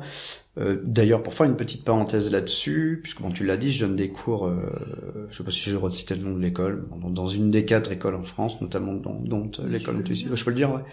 Donc à Les Arpes, à Paris, notamment des cours de dérive sectaire, et donc j'ai beaucoup d'interrogations sur la fameuse caméra cachée, parce que c'est un petit peu comme la balise, c'est le genre de truc, c'est pas bien, c'est sale. Donc il y a tout un... Et d'ailleurs ce débat existe aussi au sein des journalistes, puisque j'en parle aussi régulièrement avec eux. S'infiltrer déjà en soi, c'est au niveau de notre légitimité, il y a un débat, est-ce qu'on a le droit, on n'a pas le droit, parce que c'est trop attentatoire à la vie privée. Après, quand on fait de la caméra cachée, nécessairement, on est dans l'infraction puisqu'on filme, on enregistre des gens à leur insu, ce qui est interdit par le code pénal. Mais en même temps, il y a un autre champ juridique qui existe. Bon, déjà l'article 427 du code de procédure pénale, hein, qui dit que ce qui prévaut, c'est la manifestation de la vérité, hein, en pénal. Donc en gros, tout est recevable en pénal. Bon, moi tout à l'heure, je te citais que j'étais au civil au niveau de la garde d'enfants. Mais j'ai toujours une assise pénale, puisque l'assise pénale de mon action en dérive sectaire, même quand je suis sur un procès civil, mon assise pénale, j'en ai toujours, c'est l'abus de faiblesse par suggestion psychologique. Ouais, alors on en reparlera tout à l'heure. Voilà. Mais juste sur la preuve, ouais. Oui, donc la preuve est libre au pénal, donc tu peux faire de la caméra, etc. Enfin des vidéos cachées, quoi. Mais ça n'empêchera pas les gens de se retourner contre toi et de faire une action en atteinte à la vie privée. C'est exactement ça. C'est-à-dire qu'il y a de grandes chances que tes preuves soient... Alors, ce que je produis in fine comme tout détective privé, pardon, c'est mon rapport. La caméra cachée n'est là que pour se protéger des éventuelles contestations qui peuvent être très très rapides dans le champ des dérives sectaires, parce que quand on s'infiltre, on vit des choses vraiment absolument parfois délirantes. Et racontables du coup dans un rapport d'enquête. Déjà, si je m'infiltre une semaine, ça me permet de... C'est mon pense-bête, en fait, hein, la caméra cachée, parce que ça va vraiment, des fois, très très vite. Je retiens pas toujours, des fois, ce qui se passe. Des fois, dans une journée sectaire, ça va... Ou une infiltration dans une dérive thérapeutique, ça peut aller très très vite. Donc des fois, t'enregistres, tu écris ce qui s'est passé, ouais. Mais tu donnes pas forcément la vidéo comme preuve. Tu la gardes pour le juge si jamais il y a une contestation. Mais c'est... Enfin, voilà, c'est un peu une atteinte à la vie privée quand on fait de l'infiltration, mais après, c'est ce que je voulais te demander, tout dépend de ce que tu mets dans ton rapport. Est-ce que tu cites le nom des gens? Est-ce que tu identifies les gens? Enfin... J'identifie au minimum, c'est-à-dire tous les gens qui n'ont aucune nécessité d'être cités, ben je les cite pas, je dis juste qu'il y avait d'autres adeptes, et voilà, ils sont pas identifiés dans le rapport. J'ai identifié plutôt la situation et de quelle manière je l'ai vécue, et est-ce que, en fonction du dossier, ça peut être problématique, par exemple, pour un gamin. Le film n'est jamais donné, mais même pas au client pour le coup, hein, c'est complètement confidentiel. La seule personne qui peut le voir, j'allais dire entre guillemets en dehors du dossier, c'est un huissier s'il y a une contestation. Pour dire ce que je fais aussi en cas de diffamation. Parce que la partie adverse, puisqu'encore une fois nos rapports sont recevables, mais ils peuvent être écartés. C'est pas une preuve parfaite, c'est pas un constat d'huissier. Donc en face, ça peut contester. Si ça conteste, en fonction de ce que j'ai écrit, eh ben... Je devant un huissier et je fais constater à l'huissier que ce que j'ai écrit dans mon rapport correspond à ce qu'il visionne. Et donc il va constater mon support, sur quoi j'ai enregistré, et que ce que je dis correspond à ce qu'il y a dans le rapport. Ça, c'est ultra efficace. Mais ça m'est arrivé qu'une fois en diffamation, en fait. Ça m'est jamais arrivé en dérive sectaire. Donc... Voilà, la caméra cachée, comme tu le disais, ça te protège pas d'un recours. C'est-à-dire que ton truc, il sera recevable, ça c'est clair, surtout si t'es au pénal. Si le rapport est super bien fait, le juge, de toute façon, il est content. C'est un peu courageux quand même, du coup, pour un détective de faire ça, parce que nous, on prend le risque pour que la personne victime puisse avoir gain de cause. Mais voilà, derrière, c'est notre carte professionnelle qui est en jeu, etc. Mais bon, est-ce qu'il y a beaucoup d'actions comme ça? Est-ce que les gens qui sont impliqués au pénal se retournent sous... Enfin, c'est rare quand même. C'est ça, ça m'est jamais arrivé. Hein. Je dis pas que ça m'arrivera pas, j'essuierai peut-être des plâtres. Justement, il y aura peut-être un débat un jour avec moi en cours de cassation, voire en cour européenne, parce que honnêtement, si ça m'arrivait, je pense que j'écumerais jusqu'à la fin, jusqu'à la cour européenne pour dire... pour qu'on soit plus clair justement sur cette position-là de détective privé, jusqu'à quel point le fait qu'on certes commette une infraction en enregistrant mais en ne diffusant pas, puisque tout reste en interne, et on suit une école, et on a 3 numéros, et on est contrôlé par le CNAPS. Bon voilà, on a quand même un gros protocole de ouf qui est censé rassurer la justice sur qui on est. Donc on devrait quand même avoir au moins cette prérogative de s'autoriser une petite caméra cachée quand on est dans un milieu délirant, pour quand même éviter d'être contesté. Bon, tout ça, c'est dans un but de justice. Bon, à ce jour, aujourd'hui, on peut effectivement avoir en retour un dépôt de plainte pour atteinte à la vie privée ou une action au civil, puisque la vie privée est protégée à la fois par le pénal et par le civil. Bon, en face, ce sont des juges. Éventuellement, ça peut même être le même procureur. Donc, est-ce que le procureur recevrait la plainte de la partie adverse qui se plaindrait de mon atteinte à la vie privée à cause de ma caméra cachée si mon dossier est super gratiné? Je pense pas que ça suivrait très loin. Bon, on peut... C'est un risque minimum, disons. C'est un risque minime. Il faut surtout le préparer. Il faut surtout se dire, voilà, il y a ce risque-là. Si je veux que la justice soit clémente avec moi, il faut que je prouve que tout ça, je l'ai fait, parce qu'il faut se rappeler que une infraction est constituée de 3 éléments, qui est un élément matériel, faut que ça soit dans un code, quoi. Matériel, faut qu'il y ait l'infraction, je veux dire qu'elle soit produite. Un élément légal, c'est-à-dire faut qu'elle soit clairement définie dans un code, donc en l'occurrence le code pénal. Et ensuite un élément moral. Donc c'est-à-dire que en général, on ne poursuit les gens pour une infraction que, sauf quelques infractions de négligence, que s'ils avaient l'intention de nuire. Donc faut se blinder là-dessus en ayant cette argumentation-là, si les juges nous le demandent, en disant « j'ai pas commis cette infraction-là de filmer quelqu'un à son insu pour lui nuire, pour aller balancer ça, je sais pas, sur Facebook en place publique. Je l'ai fait pour un intérêt supérieur qui était le droit à la preuve. » Ça, le droit à la preuve, c'est la Cour européenne des droits de l'homme. Le droit à la preuve de mon requérant. Et éventuellement, en plus, en fonction du dossier, protéger un gamin, etc., quoi. Voilà. Une des bases légales, tu l'as dit tout à l'heure, sur laquelle tu te reposes beaucoup, c'est l'abus de faiblesse. On en a parlé tout à l'heure, est-ce que tu peux me rappeler quelle est la base juridique pour prouver l'abus de faiblesse? Pour revenir un petit peu pourquoi il nous faut une base juridique, bon, tu l'as bien expliqué dans tes précédents podcasts. Alors, mais voilà. Les gens n'auront pas forcément écouté les autres épisodes, donc fais comme s'ils n'avaient pas écouté les autres épisodes. Alors, je conseille aux gens d'écouter tous les autres épisodes, surtout la première saison qui revient de manière très très claire sur qui on est, pourquoi on peut enquêter, comment, etc. Bon. Mais pour revenir un petit peu dessus, nous les détectives privés, on a le droit d'enquêter sur un dossier si on a une légitimité, un cadre légal. Le cadre légal, eh bien, il est très lié à notre dossier. C'est un petit peu une forme de qualification juridique en fait des faits. On est un petit peu des juristes un peu au début, vite fait quoi, mais on l'apprend à l'école justement, à savoir un petit peu donner ce cadre légal, même très bien. Donc moi, mon cadre légal dans le champ des dérives thérapeutiques et sectaires, tout le temps, il est toujours pénal. Puisque déjà c'est celui qui me permet une marge de manœuvre qui est un peu plus importante au niveau de mes modes de preuve, et c'est toujours au moins, il peut y avoir plusieurs bases, il n'y a pas forcément qu'une base légale, il peut y en avoir plusieurs, mais c'est au moins l'abus de faiblesse par suggestion psychologique, qui est donc l'article 223-15-2, si je me trompe pas, du code pénal, qui définit en gros ce qu'est la manipulation au niveau pénal. Manipulation que le code pénal appelle la suggestion psychologique. En tant que détective privé, c'est nécessairement une base qu'on retrouve dans tous nos dossiers en dérive sectaire ou dérive thérapeutique. Je ferai un petit peu la différence entre les deux. Donc moi, c'est ma base principale, mais encore une fois, il peut y en avoir d'autres. Par exemple, l'article que je citais tout à l'heure, l'article 375 du Code civil, qui définit un petit peu ce que sont les bonnes conditions, on va dire, d'éducation d'un enfant au sens républicain, entre guillemets. Oui, souvent, il y a aussi, par exemple, l'escroquerie qui peut se rajouter ou d'autres choses. C'est ça, voilà. Tout le champ, en fait, des infractions de droit commun. Escroquerie, agression sexuelle, qui est plutôt, d'ailleurs, le champ d'action, puisqu'on a quand même quelques services de police qui sont spécialisés en France, de police et de gendarmerie. Très peu, mais ils sont très bons, pour le coup. Mais comme ils sont très peu, ils ne vont traiter que les gros dossiers avec des dizaines de victimes, des gros dossiers nationaux, puisque la plupart de ces cellules de police ou de gendarmerie ont une compétence nationale.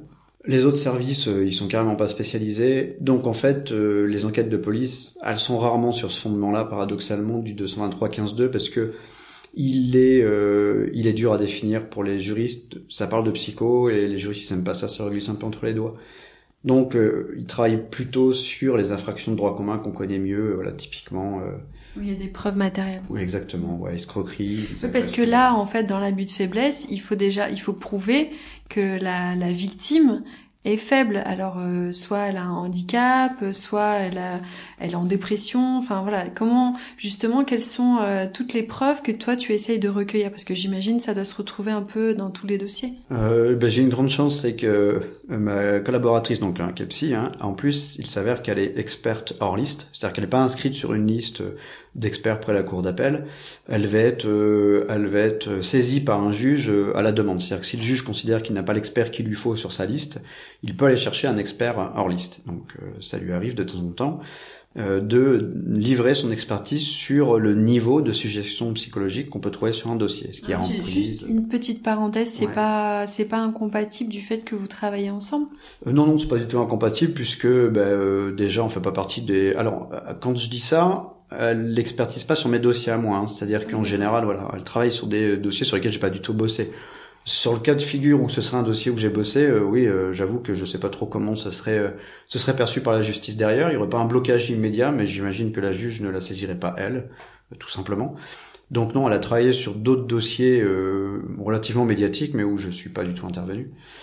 Mais du coup, moi, ça me permet, par son expérience, de mieux comprendre l'expertise de ce qu'est la suggestion psychologique, l'emprise, à quel moment on peut considérer qu'une personne est sous emprise ou pas, sachant que, comme je le disais, sa matière, c'est la psychocognitive et sociale, donc elle va pas utiliser d'autres champs de la psycho pour l'expliquer, puisque, comme on le définissait tout à l'heure, ces deux champs-là, quand on se renseigne bien sur ce qu'elle représente, sur ce qu'ils représentent, pardon, ces deux champs-là de la psycho sont très très larges et expliquent beaucoup de mécanismes d'influence et de manipulation.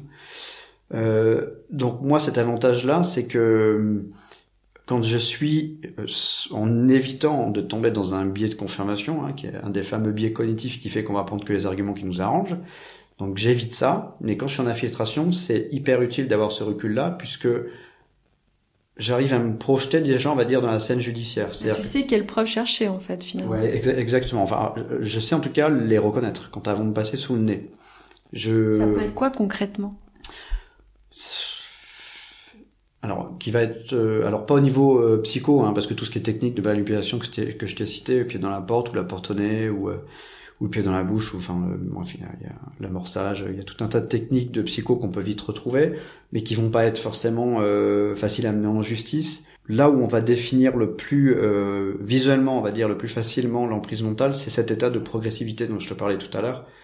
C'est-à-dire que je vais constater dans certains milieux que certains adeptes souhaiteraient faire le pas d'en sortir, mais sont pris dans un engrenage. Et chez certaines personnes, ça se ressent. On sent que ils sont sur un point de bascule où ils sont plus à fond dedans, où ils se rendent compte qu'il y a des trucs qui sont plus cohérents, enfin qui sont fake quoi. Mais ils se raccrochent encore un peu plus, de manière un peu plus importante, sur ce qu'ils considèrent comme étant encore bon pour eux. Et moi je le définis mal parce que c'est pas mon boulot, mais les psychologues arrivent dans le discours d'une personne qui va expliquer, surtout quand elle a eu le déclic et qu'elle est revenue en arrière, ce mécanisme justement d'engrenage et de désengrenage derrière. Donc ça, c'est peut-être pas concret comme exemple, mais moi clairement c'est ce qui va me permettre de situer le plus l'état des gens dans un groupe quoi. Enfin en tout cas quand je m'infiltre dans un groupe, hein, c'est pas toujours le cas, des fois je suis en individuel, hein. Mais quand je suis dans un groupe, ça on peut le percevoir chez les gens et chez les gens, en fait, leur état d'emprise, ça se voit en quelque part. Oui, parce que on a beaucoup parlé des sectes, mais c'est vrai que l'emprise mentale, ça peut être d'une personne sur une autre, un mari sur sa femme, un parent sur son enfant. Tout à fait. Est-ce que toi, tu travailles aussi sur ce type de dossier? Ça, très peu. Quand c'est en intérêt individuel, c'est plutôt des cas d'emprise de thérapeutes sur ces patients, entre guillemets.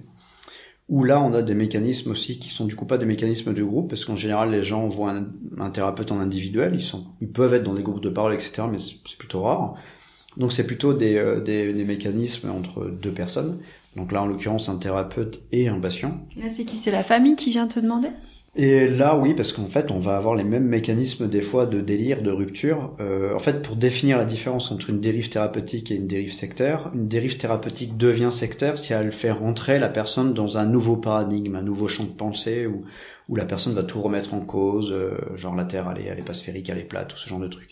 Donc là, on rentre ensuite dans la dérive sectaire. Quand on n'a pas cette remise en cause comme ça de la science ou autre, on se situe plutôt sur une dérive thérapeutique, et la dérive thérapeutique, en fait, elle se situe dès le moment où elle va écarter la personne de la médecine conventionnelle, qui est la seule médecine d'ailleurs. C'est un abus de langage de parler de médecine douce, c'est pas des médecines, c'est des croyances. Alors ça tombe très bien, parce qu'il y a deux sujets là que je voulais encore aborder avec toi. Est-ce que tu peux me décrire ce que sont les souvenirs induits ? Et tout le débat qu'il y a autour, parce que justement, c'est pas du tout quelque chose de... Enfin, tout le monde n'est pas d'accord là-dessus.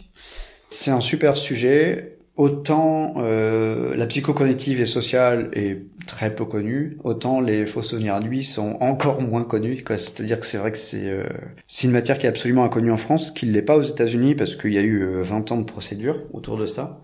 Les faux souvenirs sont un mécanisme qui est très très bien décrit en psychocognitive et sociale, puisqu'expérimenté.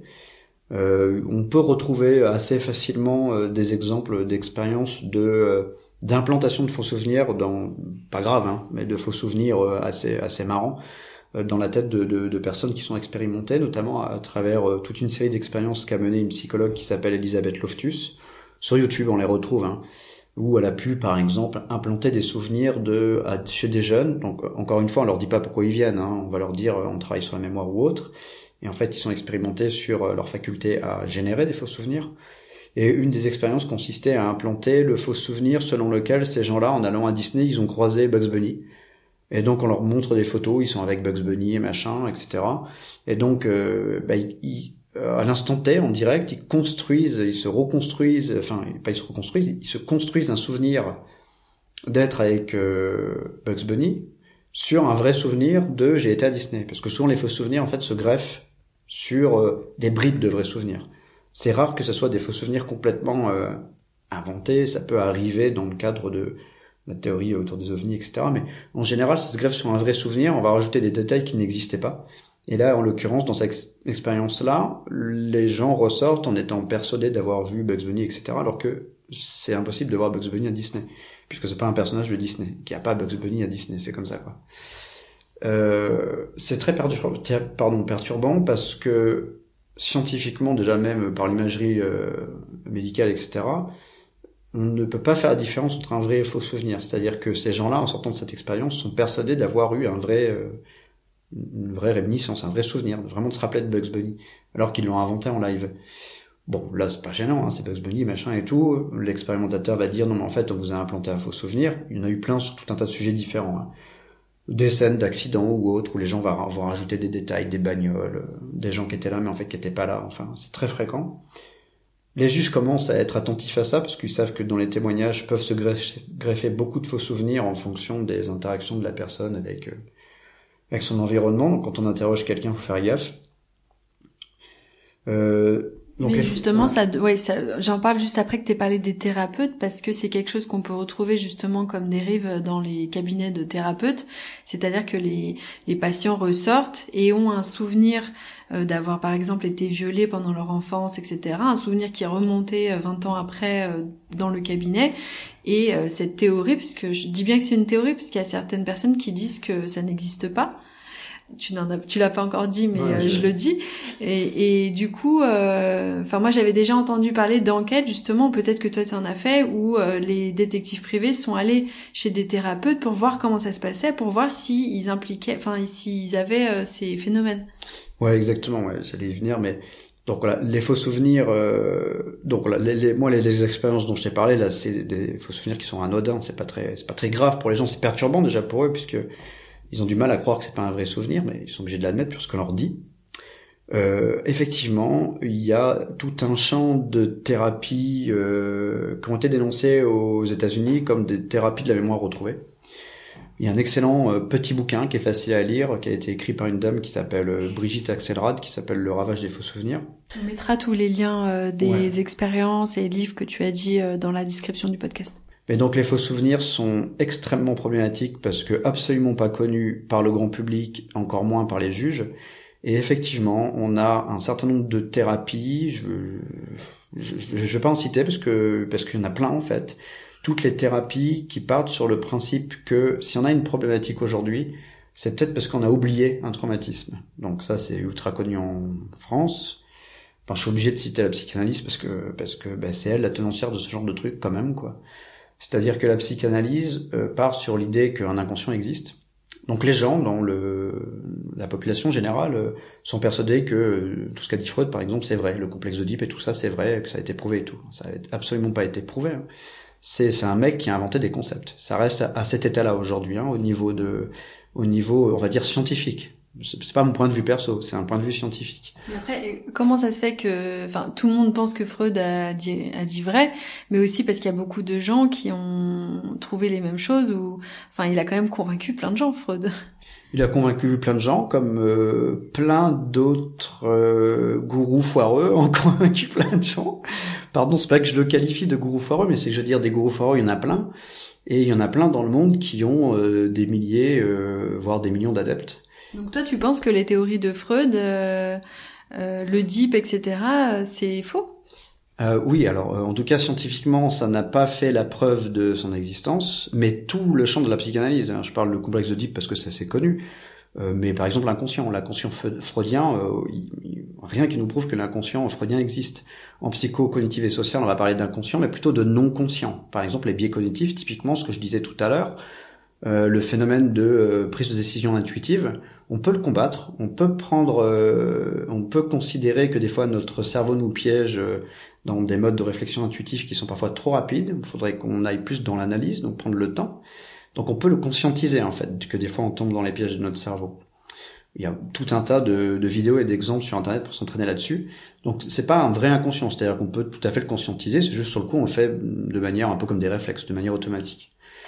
Un petit peu comme on respire tout au long de la journée, on s'en rend pas compte. Mais par moment, on peut le conscientiser. Quand on le conscientise, on respire pas pareil. Bon, c'est un peu le même d'elle, quoi. Freud, lui, s'est amusé à inventer tout un univers autour des névroses, de l'inconscient, etc. Mais les lapsus, par exemple, ouais, c'est pareil.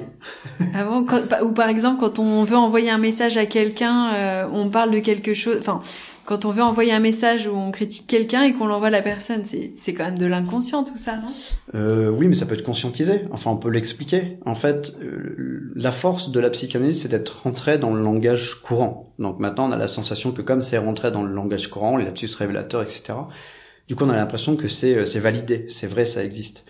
Non, comme il y avait beaucoup de croyances dans l'ancien temps autour de plein de choses qui ont été complètement démontées depuis, la psychanalyse... Aux États-Unis, par exemple, n'est quasiment plus en usage, quoi. Parce que aux États-Unis, ils ont compris que c'était, en fait, un truc qui, déjà au niveau thérapeutique, offre peu de résultats. C'est peu performant. La preuve, puisque la plupart des gens qui font, notamment dans le milieu parisien, qui suivent une psychanalyse, ils la suivent toute leur vie. C'est pour ça que ça marche pas très bien. Ou c'est un kiff de parler d'eux, quoi, hein, sur le divan, quoi. Donc on peut se faire plaisir autour de la psychanalyse en considérant ça comme une philosophie, si on veut, hein, pourquoi pas. Toi, c'est de l'ordre de la croyance. Exactement, voilà. Tout ce qui est... alors je cite que Freud, mais il y a Lacan, il y en a d'autres, hein, il y a Adler, etc. Je vais pas citer tous les tenanciers de la psychanalyse, ils s'entendaient pas tous en plus. Mais expérimentalement, ça n'a rien prouvé. Bon, alors pour en revenir aux faux souvenirs, le problème c'est que la psychanalyse dit que donc l'inconscient existe et que dans cet inconscient, on a plein de trucs. Et notamment plein de souvenirs dont on se rappelle pas. Et la psychanalyse...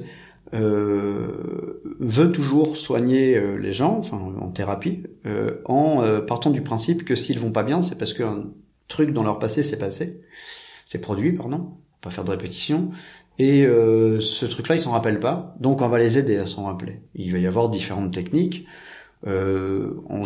plutôt dans des matières qui sont plus problématiques que la psychanalyse, hein, qui vont être encore moins cadrées comme l'hypnose ou ce genre de truc, hein, parce qu'il faut savoir que l'hypnose, par exemple en France, ne présente aucun cadrage réglementaire. On peut devenir hypnothérapeute sans aucun diplôme, ça pose de problème à personne. Ces thérapies, du coup, vont inciter les personnes, en fonction des techniques qu'ils utilisent, au fur et à mesure de leur thérapie, vont les forcer à se rappeler d'un traumatisme, parce qu'elles partent de ce principe-là. Si vous n'avez pas confiance en vous, si vous avez peur des couloirs, si vous avez peur des araignées, on s'en fout, n'importe quel truc, quoi, de la vie de tous les jours, eh ben c'est que vous avez sans doute vécu un traumatisme, et puis pour Freud, ben tout tournait quand même autour des traumatismes un peu sexuels, etc. Bon.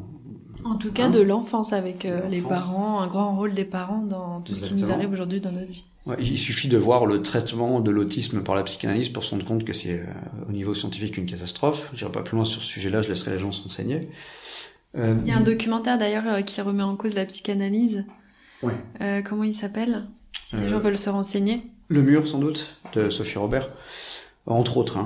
Elle en a sorti un autre, je ne me rappelle plus, mais bon, il suffit de se renseigner un petit peu sur les documentaires de Sophie Robert, qui est une militante, donc elle va assez loin dans ses propos, mais ces documentaires sont quand même bien faits pour essayer de faire prendre un certain recul sur la psychanalyse, disons, pour que les gens prennent pas tout pour argent comptant. C'est pas parce qu'ils entendent parler de lapsus, de deep, que tout ça est posé scientifiquement. C'est pas le cas. Donc, en termes de thérapie, ça parce peut... Parce que c'est quoi le problème du souvenir induit? En fait, concrètement, une personne qui sort du cabinet de thérapeute et qui se dit, en fait, j'ai été violée quand j'étais jeune. C'est ça. C'est quand même hyper traumatisant. Ça l'est. Et en plus, malheureusement, c'est super fréquent. C'est-à-dire que, je traite beaucoup de dérives thérapeutiques et sectaires. Bon, dans les dérives sectaires, en effet, on peut avoir vraiment aussi des grosses problématiques, parce que les gens vont trop loin dans leurs croyances, vont tout remettre en cause, la médecine, la nourriture, Big Pharma, tout ce qu'on veut, plein de trucs complotistes, mais ils peuvent en revenir. Bon, enfin, ils peuvent essayer d'en revenir, ils peuvent essayer de se dire qu'ils sont peut-être un peu loin dans leur délire. Bon, il y a un espoir de faire revenir les gens. Le problème des dérives, des fois tout bêtement thérapeutiques, qui sont même pas vouées à faire rentrer les gens dans un nouveau mode de pensée, c'est que certaines dérives thérapeutiques, en effet, au fur et à mesure de leur thérapie, vont pousser les gens à se souvenir, puisque les gens ont la sensation qu'ils se souviennent. Il faut se rappeler qu'il y a un faux souvenir pour les gens. Dans le cerveau, un faux souvenir, ça se construit comme un vrai. Parce que, comme Bugs Bunny tout à l'heure. Exactement. On a la sensation que quand on se souvient, on ouvre un tiroir, bing, on prend le souvenir. Voilà. Donc là, on souffre terriblement. Oui, parce que alors voilà, quand on se souvient, on tire pas dans un tiroir, on force son cerveau à rassembler tout un tas d'éléments qu'il a encodés le jour où on s'est souvenu. L'odeur, les couleurs, etc. Et on peut le tester dans notre vie de tous les jours avec notre famille. À chaque fois qu'on fait un repas de famille, les souvenirs qui ressortent sont toujours un peu modifiés. Je crois qu'en psychosocial, il y a le phénomène du pêcheur, je crois qu'il s'appelle comme ça, où le pêcheur, au début le poisson, là, on le verra pas en podcast, mais au début il est comme ça, et puis après il le raconte, il est comme ça. Enfin, il est de plus en plus gros en fait. Au fur et à mesure du temps, quand il raconte son souvenir, c'est de plus en plus extraordinaire. À la fin, le mec, il a pêché une baleine. Mais jamais le souvenir n'est le même dans notre tête, quoi. Mais en fait, dès la première résurgence, dès qu'on envoie le premier ordre au cerveau de se rappeler d'un souvenir, il est déjà modifié, en fait, par la situation qu'on vit. On est fatigué, on n'est pas fatigué. On change les couleurs, on va changer tout un tas de détails. Bon, bref. Donc, les souvenirs, ça marche comme ça. Le problème, c'est que les faux souvenirs, ça marche pareil, quoi. Sauf que ils sont encore plus pernicieux dans le sens où on fait confiance dans une thérapie, on fait même confiance, j'allais dire, dans un thérapeute, parce que si c'est une thérapie qui dure sur plusieurs mois ou plusieurs années, on est forcément dans un lien de confiance. On se lâche quand même, on raconte des trucs, et donc au fur et à mesure, en fonction des techniques qui sont utilisées, notamment l'hypnose, on va recréer par rapport à un souvenir. En plus, on nous dit, si vous allez pas bien, c'est parce que vous avez vécu un truc grave. Essayez de vous rappeler. Ensemble, on va essayer de se rappeler. C'est ce qu'on appelle, c'est ce que la psychanalyse, appelle des souvenirs refoulés. On va essayer d'aller chercher vos souvenirs refoulés parce qu'ils sont planqués dans un coin. Faut les faire sortir pour pouvoir ensuite en parler, les traiter. Vous verrez, vous irez mieux. Ce qui est un peu du délire déjà, parce que si le cerveau avait vraiment ce mécanisme génial d'oublier des traumatismes, pourquoi aller le faire chier, aller rechercher des traumatismes et les faire ressortir pour se les retaper une deuxième fois. Enfin, dans l'idée, parce que si les gens ils sont en dépression depuis 20 ans et qu'ils comprennent pas pourquoi, alors moi je sais pas si c'est un débat, il me semble que c'est un débat ça, parce qu'il y a plein de gens qui se rappellent de trucs très traumatisants pendant leur enfance. Moi je suis pas je vais pas te dire aujourd'hui dans ce podcast que en fait non, c'était que des souvenirs induits, qu'ils ont été manipulés par les thérapeutes, parce que ça peut être difficile à entendre. Je me rappelle que quand tu nous en avais parlé en cours, ça avait quand même provoqué un certain débat, parce que aujourd'hui il y a plein de procès qui sont basés là-dessus, en fait, de gens qui ont accusé leurs proches. Tout à fait. Et là, j'en reviens à ce que je te disais tout à l'heure, l'escalade d'engagement. Imagine-toi quand tu as pris la décision, parce que la progressivité, c'est vraiment ce qui est mental pour les gens. Quand tu prends une décision, ton cerveau, il veut aller dans le même sens, toujours dans le même sens, toujours dans le même sens. Donc ta première décision, c'est que tu vas voir un thérapeute, tu vas voir celui-ci. Puis ce thérapeute, il fait ci, ça. Et au fil en aiguille, tu auras peut-être des faux souvenirs induits, parce que on t'aura forcé par la thérapie à te souvenir d'un souvenir précis, refoulé. Donc, il faut bien que tu produises quelque chose, puisque sinon la thérapie, elle marche pas. Donc, il faudra bien que tu te souviennes de quelque chose. Et c'est là où les faux souvenirs peuvent se créer. Puisque tu es dans un état un peu modifié de conscience en hypnose, par exemple, il y a des images qui s'imposent, parce que tu as vu des films, parce que un faux souvenir se produit avec tout ce que le cerveau peut puiser en termes d'imagination, en fait, hein. Donc, il va construire des trucs. Tu vas sortir de ta thérapie en te souvenant, selon toi, donc de trucs qui étaient initialement refoulés. Donc t'accuses les membres de ta famille, parce que bien souvent ça tourne autour de thématiques sexuelles, et bon, bien souvent ça vise les pères, mais pas que. Ça vise les parents en général. Moi j'ai beaucoup de dossiers où c'est les deux, hein. C'est pas déterminé père ou mère au début. Et donc t'es toujours dans cette escalade d'engagement, tu vois. En plus tu t'engages à dénoncer ton père, qui t'aurait soi-disant donc du coup violé. Donc pour les gens, c'est pour ça que je disais que c'est même plus grave que des dérives sectaires communes, dans le sens où comment on peut revenir en arrière là, c'est hyper dur. Ça existe, puisque encore une fois, comme je te disais tout à l'heure, sur une vingtaine d'années aux États-Unis, eh bien il y a eu des procédures et qui, dans certains dossiers, ont prouvé que les souvenirs soi-disant du coup refoulés qui ont rejailli ne pouvaient pas être vrais, parce que ça correspondait pas, je sais pas moi, au niveau des dates, au niveau des lieux, il y avait rien qui correspondait. Et du coup, certaines femmes, parce que ça concerne surtout les femmes, sont revenues en arrière et ont compris qu'elles avaient subi des faux souvenirs. Alors moi, j'apporte de l'info. Après, les gens, si ils me croient pas sur parole, ben, bien heureusement, j'espère qu'ils me croient pas sur parole. L'idée là, c'est vraiment d'ouvrir le débat à la question, exactement. C'est-à-dire remettre en cause, et après on se fait son propre avis sur son histoire. Mais il faut savoir que c'est un phénomène qui est en tout cas dénoncé par plein de gens. Exactement. De toute façon, faut jamais croire sur parole une seule personne. Il faut simplement bifurquer sur une information pivot et aller chercher ces informations soi-même, et surtout, moi je dirais, sur le fil scientifique. Enfin, moi voilà, j'ai un fil rouge, c'est scientifique ou ça ne l'est pas. Je dis pas que la science explique tout et qu'elle explique l'alpha et l'oméga, au contraire, la science n'explique pas un certain nombre de choses, mais c'est pas les croyances qui vont l'expliquer non plus, parce que les croyances, on est dans l'imagination. Les faux souvenirs, on peut dire ça n'existe pas, mais dans ce cas-là, c'est remettre un champ scientifique en cause. Moi, je veux bien qu'on remette un champ scientifique en cause, hein, mais dans ce cas-là, on remet plein de trucs scientifiques en cause, quoi. Là, il s'avère qu'au jour des apports de la science, les faux souvenirs existent et on peut implanter des faux souvenirs dans la tête des gens. Je t'ai cité des expériences, on peut les retrouver facilement avec un protocole très une méthodologie propre à la psychocognitive et sociale, donc méthode scientifique. Eh ben les souvenirs refoulés, non, il y a pas d'expérimentation autour de ça, on sait pas. Est-ce que toi en tant que détective, tu as déjà réussi à prouver qu'un thérapeute tentait de donner des faux souvenirs induits à ses patients?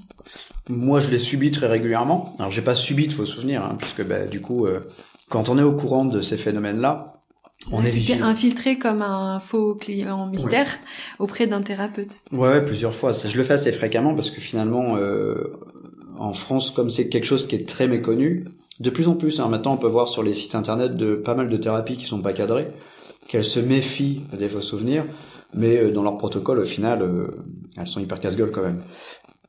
Donc moi, oui, j'ai fait pas mal de trucs assez délirants, où clairement on m'incitait, ou clairement on de toute façon me diagnostiquait comme j'y vais avec une problématique XY au niveau psycho, pas un truc grave, hein, mais je vais dire par exemple je souffre de ma taille, ou j'ai pas confiance en moi, ou peu importe, j'ai telle ou telle phobie, je peux pas m'approcher des chiens, bon bref, n'importe quel truc qui peut passer comme étant assez un peu anodin, quoi. Je tends pas de piège non plus, j'y vais vraiment en mode client normal. Oui, tu fais pas le mec torturé. Voilà, le client standard. Et il y a, j'ai pu constater que beaucoup de thérapies, assez systématiquement, ont tendance à t'interroger sur ton enfance. Est-ce que tu penses que peut-être que dans ton inconscient, il y a des trucs qui sont planqués par rapport. C'est normal puisque c'est la base de leur science, parce que pour eux c'est de la science. Ouais, pour eux tout est dans l'enfance. Et c'est ce que je te dis, c'est forcément, oui, en effet, nécessairement problématique quand on commence à prendre la thérapie par ce bout-là. Il faut savoir qu'il y a une thérapie qui existe, enfin des thérapies, puisque c'est multiple, qui sont les thérapies cognitivo-comportementales, qui n'utilisent pas du tout ce mode de pensée-là, qui partent pas du principe que si, par exemple, tu peux pas te toucher les araignées, c'est parce que tu as eu un truc dans l'enfance. Il n'y a pas cette anamnèse-là, enfin on n'essaye pas de savoir, à la limite, même pourquoi la personne ne peut pas toucher les araignées. L'objectif, c'est... Vous devriez pouvoir vous approcher des araignées. Quand on ait peur, c'est normal, mais quand on a une phobie monstre de la sortir de la maison parce qu'il y a une araignée, là c'est moins normal. Donc en fait, les TCC sont là pour régler le problème, pour que la personne puisse vivre un peu plus logiquement, pour quelqu'un qui va être agoraphobe, ben, pouvoir côtoyer un peu plus les gens, aller en concert, ce genre de trucs. Et les TCC ont des résultats hyper efficaces parce que, en fait, par des petits exercices, on apprend aux gens à maîtriser leur cerveau. Parce que bien souvent, les phobies, il y a beaucoup qui partent sur des phénomènes de pensée automatique, des biais cognitifs. On peut se corriger soi-même en faisant des exercices. Il y a parfois des choses qui sont plus graves que d'autres, mais les TCC corrigent bien ça, y compris au niveau de la dépression, hein, corriger les pensées négatives, dès qu'on se lève le matin, je suis nul, les pensées noires. Bon, bref, tout ça pour dire qu'il y a un champ thérapeutique. Les TCC, en fait, sont issus de la psychocognitive et sociale qui est appliquée à la thérapie. Mais pour en revenir aux infiltrations, donc on te fait parler de ton enfance, et ensuite. Et donc voilà, donc cette thérapie, elle part pas sur ce principe-là d'exercice, elle va partir plutôt sur le principe de si ça va pas, c'est parce que c'est lié à un truc du passé quand vous étiez petit et que vous pouvez pas traiter parce que vous l'avez oublié. Donc on va essayer de s'en rappeler. Et ta question était laquelle, excuse-moi? Bah, c'était comment t'arrives à prouver, enfin en fait, est-ce que t'as déjà assisté à quelqu'un qui essayait de te mettre des faux souvenirs induits dans la tête? Oui, alors oui, puis parfois c'est hyper cash, quoi. Alors déjà, j'ai fait des sessions d'hypnose. Le problème, c'est que l'hypnose, étant donné que je suis assez blindé, ça, j'arrive pas, enfin j'aimerais bien entrer dans cet état second que l'hypnose peut offrir, a priori, mais j'y arrive pas parce que je suis tellement en mode, justement, enquête blindé que je mime l'état d'hypnose. Mais ce que je peux constater, c'est que certains thérapeutes me contraignaient à revenir dans des souvenirs. Je me rappelle par exemple une dame qui me demandait de revenir dans un souvenir de cours d'école pour voir si j'avais pas été brimé. Est-ce que vous vous rappelez d'un souvenir quand vous jouiez à la marelle? Il y a pas quelqu'un qui vous a poussé? Enfin vraiment, c'est de la suggestion en fait. Oui, parce qu'en plus des fois on te dit quand je vous dis la honte, à quoi vous pensez? Quel est le premier truc qui vous vient? Et puis là on va tirer ton souvenir sur un mot désagréable comme la honte. Enfin... Ouais, ça peut vite être pernicieux. On peut vite par la suggestion demander à quelqu'un. Donc quelqu'un, encore une fois, faut se mettre à la place de quelqu'un qui est en totale confiance avec la thérapie, avec le thérapeute, en totale confiance par exemple avec le moment d'hypnose ou de MDR ou je ne sais quoi. Donc il est à fond dedans, il se relâche total, quoi. Hein. Et on va lui dire maintenant, vous vous visualisez dans la chambre. Est-ce que votre papa de temps en temps il rentrait pas pour vous dire bonne nuit et tout? Bon, Ah oui, on t'a déjà dit des choses aussi cash comme ça. Ça peut être ce genre de truc là, ouais, ça peut être ce genre de truc là. Donc, alors moi non, parce que j'ai pas le profil pour le coup pour ce genre de truc là, mais d'expérience, je sais que ça arrive. C'est plutôt le profil chez les femmes, pour le coup, à qui on va demander est-ce que vous vous rappelez si votre papa il venait vous dire bonne nuit en loose day. Bon, il y a plein de papas qui viennent dire bonne nuit à leurs gamins sans être des pédophiles, des incestueux en puissance, quoi. Mais c'est là où je te dis, tu vois, que les faux souvenirs, à partir d'un vrai souvenir, peuvent se construire. C'est-à-dire que n'importe quelle fille qui a eu un papa va se souvenir que son papa rentrait la nuit pour lui dire bonne nuit, parce que, je sais pas, il débauchait tard, et puis voilà. Et de fil en aiguille, si on commence à te dire c'était peut-être pas normal qu'il rentre la nuit, et peut-être qu'il se contentait pas juste de te faire un bisou pour te dire bonne nuit, etc. Tu vois, tu peux te recréer des sensations que tu n'as jamais vécues. Mais comme tu as vu des films où ça se passe, tu sais les sensations que ça peut faire. Alors tu n'auras pas exactement les mêmes sensations qu'une vraie victime, mais on se projette assez facilement. Oui, on en parle beaucoup en plus. Beaucoup, voilà. On peut s'imaginer le mal-être, surtout que c'est assez précis, puisque je dis pas aujourd'hui, je veux pas qu'on me fasse dire que l'inceste n'existe pas. Hein. Il est évident que la pédophilie existe, l'inceste existe. c'est une évidence. Et il y a plein de mecs qui reconnaissent être des pédophiles ou des pères incestueux, et il n'y a pas de débat, bien sûr que ça existe. Ce que je refuse, c'est de dire que les faux souvenirs n'existent pas. Ça, par contre, ça, je trouve que c'est un schéma de pensée qui est extrême, pour le coup. Surtout qu'en plus, les personnes, il faut les voir, elles sont vulnérables quand on va dans un cabinet de thérapeute. Mmh. Et en général, elles sont, enfin, si elles sont dépressives ou des trucs comme ça, elles sont déjà dans un truc un peu de victimisation. Donc elles ont envie qu'on leur explique qu'est-ce qui... Enfin, c'est un peu le truc magique, quoi. On leur explique, genre, en fait, tout est dû à cause de ça. Et vous avez été victime, et il y a un bourreau, et en fait, du coup, bah, on enferme les gens dans le bourreau, la victime. Et... C'est exactement ça, tu as tout à fait raison de le rappeler. Les victimes de manipulation en général, souvent on entend dire c'est des gens qui sont faibles et machin. Ils sont, plus précisément, ils sont en situation de faiblesse à ce moment-là. Quand on est en situation de faiblesse, et on l'est tous autant qu'on est à un moment donné de notre vie, pour des trucs parfois anodins, ou moins anodin, par exemple on perd un animal de compagnie, ça peut être une poule, pour certaines personnes on s'en tape quoi, mais il y en a d'autres qui vont mal le vivre, ça peut paraître anodin comme ça, mais ça peut situer les gens parfois dans des situations de faiblesse assez marquées quand ils perdent un animal, avec des questionnements, et si on fait la rencontre de la mauvaise personne au mauvais moment, on peut être embarqué dans des trucs comme ça. Donc là oui, effectivement, pour tout ce qui est thérapie foireuse sur fond de faux souvenirs, par définition, tous les gens qui le subissent sont dans une situation de faiblesse à ce moment-là, qui n'est pas forcément ultra grave, mais en tout cas vont être dans l'interrogation de pourquoi ils sont dans le mal-être. Et en face, ils vont croiser un groupe de paroles ou directement une thérapie qui leur dit « Oui, j'ai une thérapie en fait un peu magique, ça vient de là, ça vient nécessairement qu'il y a un truc au fond de toi qui a été refoulé. Donc ensemble... » on va faire le chemin pour le faire rejaillir. Et en plus, c'est la manière dont se produisent les faux souvenirs, même chez les gens qui sont expérimentés, à ce côté un peu magique, quoi, à ce côté un peu... putain, mais pourtant, je m'en rappelle. Je me souviens d'une expérimentation qui est assez marquante là-dessus, où Loftus, je crois que c'est Loftus hein, qui cadre, fait des montages photos avec... elle remplace la tête d'un gamin, en fait, un gamin qui est sur un éléphant. Et alors on place juste la tête et elle met la tête des expérimentés. Donc les mecs se voient en photo, eux, sur un éléphant.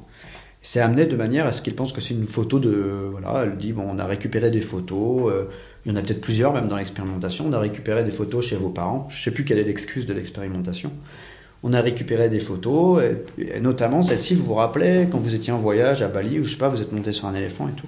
Donc là, les gens, très innocemment, se disent « Ah, soit je me rappelle pas bien », et puis d'autres vont dire « Ah oui, je me rappelle, machin », et ils vont rajouter même une foule de détails. Je me souviens, je m'accrochais au poids de l'éléphant, je me souviens de l'odeur, et blablabla.